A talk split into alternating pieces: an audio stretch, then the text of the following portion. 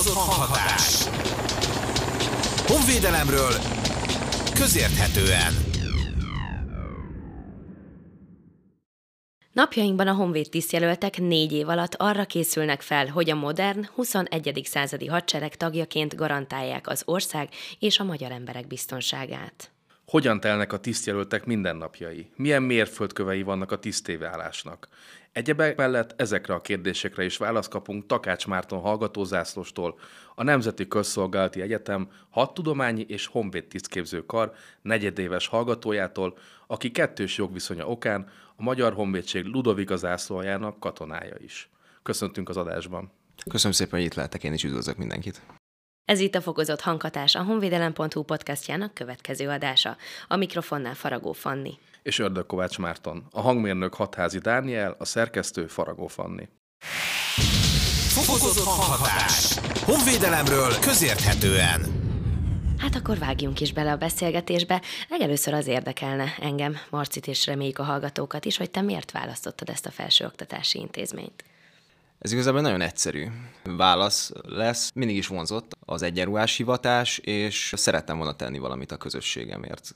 És a legnagyobb közösség ugye nyilván a, a nemzet, és ezért szerintem ez az egyik, leg, sőt ez a legszebb módja annak szerintem, hogy a nemzetért tegyünk. Én ezért választottam ezt. Szüleid hogy fogadták ezt a hírt? Támogatták, sőt nagyon örültek is neki, és azóta is kitart ez náluk, úgyhogy nagyon örülök, hogy ők mindig ott voltak mögöttem és segítettek. Sok hallgatót érdekel, hogy a felvételi eljárás hogy zajlik, valamint vannak-e speciális kritériumok, amiknek meg kell felelni? Vagy általában mi, milyen kritériumoknak kell megfelelni? Vannak, hát ez nyilván, mint minden fegyveres erőnél fontos, hogy legyen egy kiválasztás előtte is, és ez itt fontos megjegyezni, hogy maga a képzés is egy kiválasztás. Tehát ezt most borítékolható, hogy aki ide felvételt nyer, az a létszámú ember, az nem az a létszám fogja négy évvel később elvégezni, és ezzel semmi probléma nincs egyébként, véleményem szerint, hiszen ez egy tisztképzés, ide a kiválóknak kell a végén kijönni ebből, és igen, ahogy mondtad is, itt vannak speciális feltételek, amiknek meg kell felelni, vannak fizikai feltételek, aminek meg kell felelni, vannak egészségügyi feltételek, aminek meg kell felelni, és van még ugye nyilván mivel egyetem van ponthatár, aminek meg kell felelni, és természetesen van egy személyi elbeszélgetés, amin szintén meg kell felelni. Szóval ez egy több lépcsős kiválasztási rendszer már az elején, amin sok lépcsőfoka van, és mindegyiken meg kell felelni, de megnyugtatnék mindenkit, ezen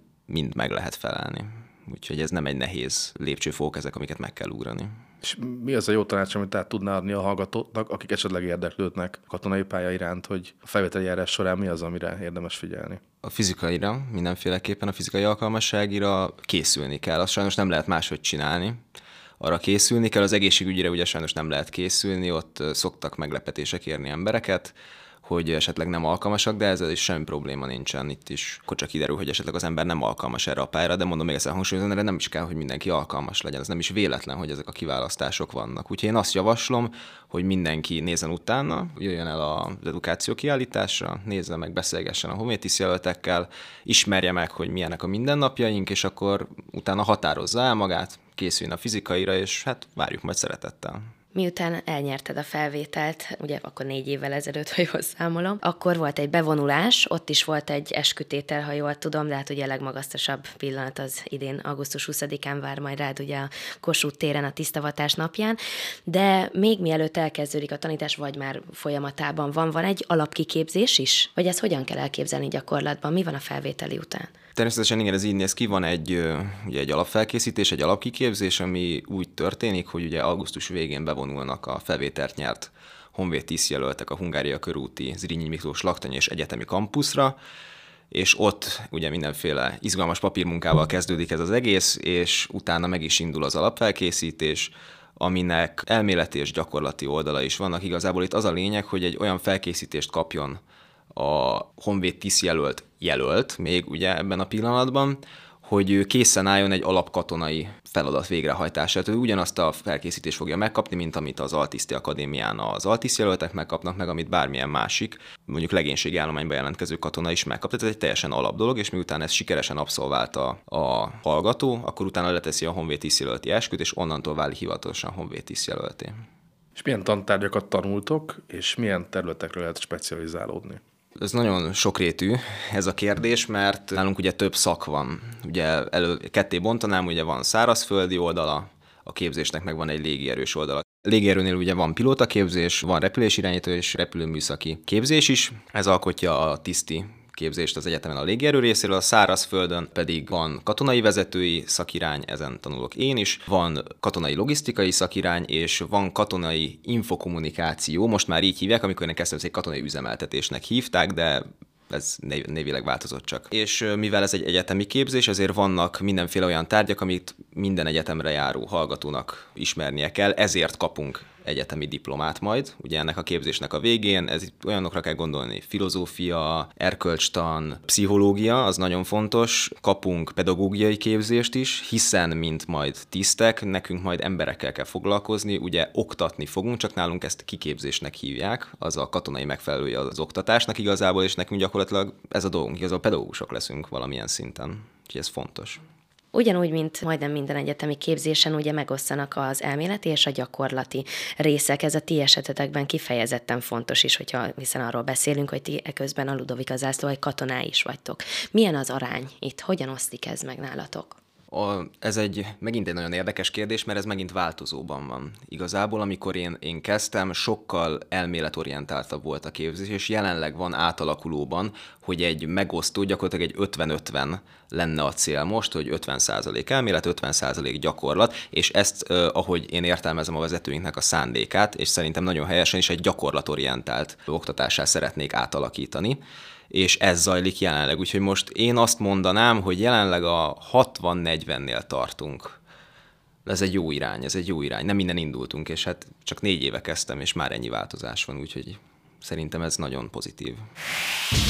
Fokozott hanghatás. Honvédelemről közérthetően. A Honvéd tisztképzésnek végül is több mint 150 éves múltja van hazánkban. Mennyire helyeznek hangsúlyt arra a vezetőitek, hogy a hagyományőrzés is benne legyen és szerepet kapjon? Milyen a hagyományápolás nálatok?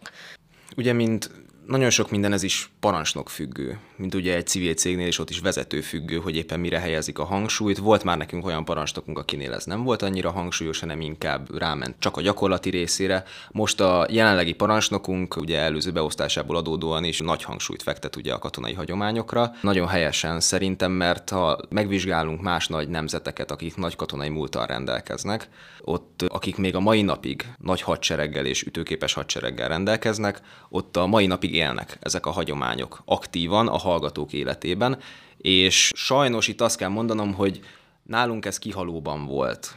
Nagyon sokáig ennek ugye nyilván megvannak a történelmi okai, ugye nálunk volt egy előző rendszer, ugye a második világháború és a 90-es évekig ott ugye volt egy kommunista rendszer, ott azért ez így átalakította ezeket a hagyományokat, de azért ott is éltek, ez nagyon érdekes, ott is tudott megmaradni, és a mai napig tudunk még ezekből a 150 éves, sőt régebbi gyökerekből is táplálkozni, és igyekszünk minél többet visszahozni ezekből a hagyományokból, ugye, hogyha már csak belegondolunk, hogy maga a tisztavatás egy ilyen hagyomány, ugye a száznapos ünnepség egy ilyen hagyomány, van az ezernapos ünnepségünk, az is egy ilyen hagyomány, ugye ezt a hallgatóknak mondom, hogy a száznapos ünnepség a tisztavatás előtti századik napon van egy ilyen, egy ilyen bál gyakorlatilag, ami arra szolgál, hogy megünnepeljük azt, hogy mindjárt tisztek leszünk. Nem egy szalagavató. Igen. A felvezetőben is elhangzott, hogy kettős jogállásod van, ugye egyrészt a hat tudományos hobbit tisztképzőkar hallgatója vagy, valamint a Ludovik az elszaj katonája. Hogy képzeljük el ezt a gyakorlatban, hogy telik egy napod? Katonai egyetemre járok, ezért nyilván egy napirend van nekünk megszabva, ez teljesen normális, ez minden más fegyveres erőnél is így van, ugye a katonának rend az élete. Fölkelünk reggel, 5.30-as ébresztőnk van, utána elmegyünk, elvonulunk reggelizni, az első másodévnek van reggeli testnevelése, utána van egy kis körletrendezés, egyéb dolgok, ez még az ászlóaj. Aztán 8 órától 13.00-ig van az egyetemnek az ideje, idézőjelbe, akkor elmegyünk órákra, ahol megtanuljuk a csinyát, bínyát ezeknek, a, amit majd később el kell sajátítanunk ahhoz, hogy nagyok lehessünk, és utána 13 óra után elmegyünk ebédelni, és utána a délután pedig jellemzően a zászlóajnak az ideje, ez az úgynevezett tiszti szocializáció. Itt ez egy nagyon fontos és igazából egy megfoghatatlan, vagyis egy nehezen megfogható dolog, hogy itt miről is van szó. Itt arról van szó, hogy ez nem úgy működik, mint a civil cégeknél, hogy elvégez valaki egyetemet, beültetik, és akkor ő így vezető lesz. Ez egy másik világ a fegyveres erők, ugye a hadsereg, a honvédség. Ide kell egy külön szocializáció a vezetőknek, és nem csak a vezetőknek, kell a legénységi állománynak is, csak nekik nyilván nem akkora szocializáció kell, nekünk itt azért vezetni kell, ez egy külön attitúd, ezt, ezt, is, ezt is tanulni kell, hogy, hogy, hogy itt hogyan kell ezt csinálni, és ezt szolgálná ez az idő. Ez lenne ugye az zászlaj feladata. A zászlaj biztosítja a katonai szocializációt, meg a papírmunkákat, meg a, meg a mindent, amit egy munkáltatónak biztosítania kell, és van az egyetem, akik pedig ugye a, gyakorlatilag a képzést adják e mögé, és ők adják a végén a diplomát. Fontos hangsúlyoznunk, hogy ugye ti bent lakásos, tehát vannak elhelyezési körleteitek, tehát ti hétfőtől péntekig ott vagytok, és hétvégén akkor hazajártok, ha nincsen ugye gyakorlat, vagy, vagy egyéb ilyen. Milyen volt az összeszokás közöttetek így első évesként, mikor így bevonultatok, és akkor így, így kvázi ez, ez így elindult, ez a, ez a folyamat, az összeszokási folyamat, hiszen együtt éltek, lakótársak vagytok. Igen, ez egy nehéz folyamat, ugye együtt élni másik emberi lényekkel, az mindenféleképpen nehéz, hiszen ugyanaz, ugyanolyan igényei vannak, mint neked, csak itt egy másik öt ilyen kis lény van összezárva egy helyre, és aki esetleg nem volt kollégista gimnáziumban, mint például én sem voltam, az nekem egy nagyon furcsa élmény volt. Ez az egész, főleg, hogy nekem a családomban három húgom van, úgyhogy én velük éltem együtt, most meg öt férfival kell együtt élni, és aki még nem ért együtt öt férfival, annak mondom, hogy ez ebben vannak megpróbáltatások azért mindenféleképpen, de az kezdeti nehézségek után ez egy testvériség igazából, ami kialakul. Hogyha az ember jól csinálja, ez egy olyan kapcsolat, ami utána kitart. És szerintem, hogyha az ember megkérdez, sőt, én kérdeztem meg 20 éve rendszerben lévő tiszteket, főtiszteket, ők azt mondják, hogy ezek a kapcsolataik, ezek kiállták az idő próbáját, és kettő évtizedet is kitartottak, és a mai napig fölhívhatják őket, azt mondhatják, hogy szia, ú, ez a problémám van, nem tudsz segíteni? De persze, és megtesznek mindent egymásért, és ez is egy ilyen kis motorja ennek, hogy egy ilyen testvériség kialakuljon közöttünk. Fokozott hanghatás. Honvédelemről közérthetően. Ugye szerződéses katonaként neked jár egy havi illetmény, anyagi illetmény. Ezen túl a tanulmányi átlagodért kapsz esetleg valamilyen plusz támogatást, valamint milyen támogatásokat élveznek a HHK hallgatói? Így van, ez egy nagyon fontos változás volt, amikor bejött nálunk ugye a szerződéses jogállás, akkor ugye járt nekünk az illetmény, az ugye nyilván azóta is jár, ami eddig is volt az a bentlakás, ugye biztosítva volt a kollégiumi elhelyezés, étkezés biztosítva van nekünk, ugye ruházati ellátások, eszközanyag ellátások, tehát gyakorlatilag a munkavégzéshez mindenféle, ami ahhoz szükséges ellátást, az biztosít nekünk az ászlóaj, és ezen kívül a jó és kiváló tanulmányi átlagokért jár ezen felül plusz tanulmányi ösztöndíj, mint egy másik, bármilyen másik egyetemen ugye ösztöndíj. Itt az eszköztámogatásot mit értsünk? Ami a tanulmányodat segíti, vagy ugye a katonai dolgokat? Hát ugye ez jár egyfelül egy tárgyi résszel, ugye az egyenruha, különböző eszközök, ezeket mind biztosítják nekünk, másfelől pedig itt is van egy pénzbeli juttatás, ami jár, van egy ruházati hozzájárulásunk, meg van egy eszköz hozzájárulásunk, amit a szintén kifizet nekünk a Védelemgazdasági Hivatal. Hát így ebből is kiderül, hogy azért nagyon megéri mind anyagilag, mind pedig tudás vágy alapon jelentkezni ide.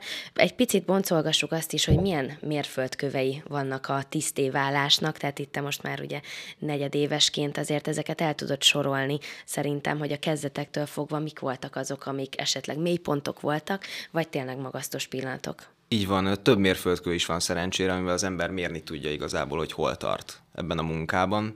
Ugye nyilván az első az az ezernapos ünnepség és a Honvéd tisztjelölti eskünek a letétele. Ez ugye első évben az alapkiképzés után van rögtön.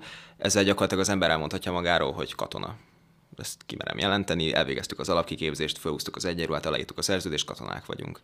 Onnantól kezdve van az első másodév, én azt egy egységnek venném, és másodévnek a végén van egy rajparancsnoki feladat, amit el kell látni. Itt ezt úgy kell elképzelni, hogy gyakorlatilag 8-10 fő környéki az a beosztott állomány, amit ilyenkor kap a honvéd tisztjelölt, és őket kell irányítani. Ez gyakorlatilag az első lépcsőfok a parancsnoki munka végzésnek az irányába. Ez történhet az ászlóaj kötelékében, történhet az Altiszti Akadémián, ez szokott állandó lenni, de volt már, ahogy a Budapest helyőrség dandárhoz is voltunk vezényelvén, például ott hajtottam végre ezt a gyakorlatot másodévben. Azután az ember másodév végén specializációra kerül.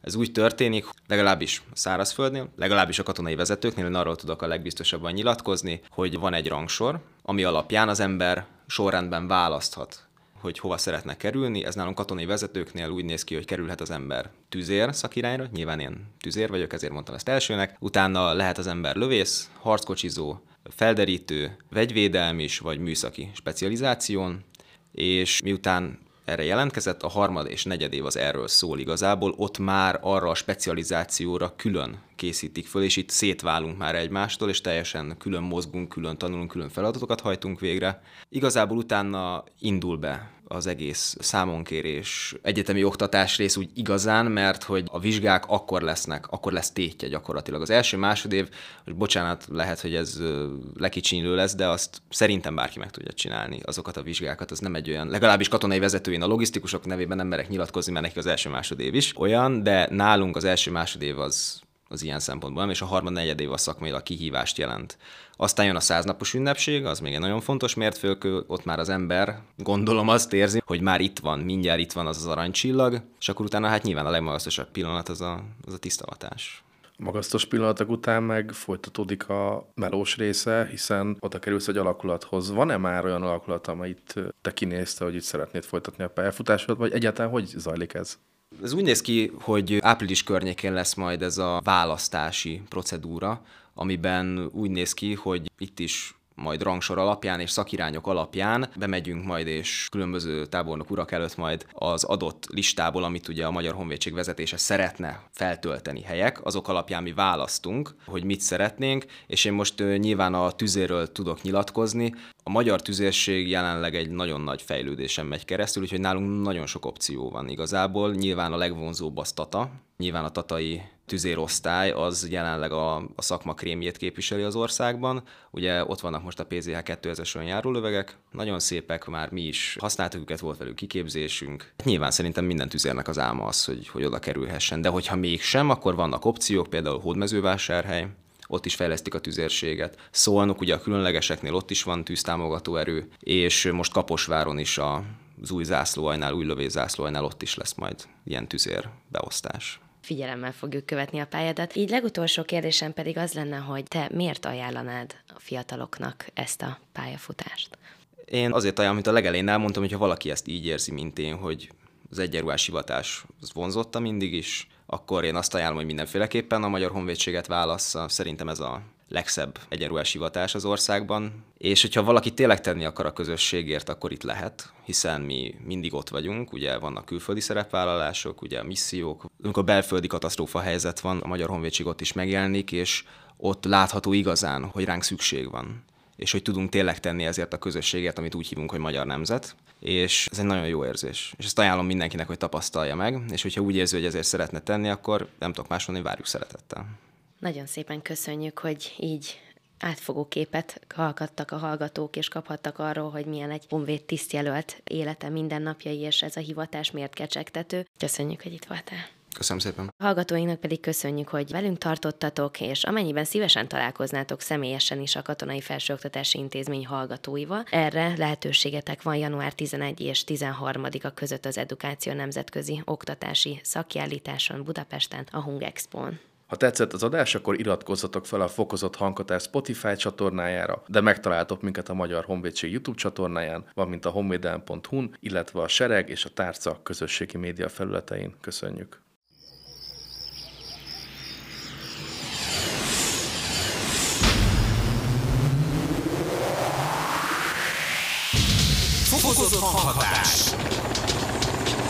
Honvédelemről közérthetően.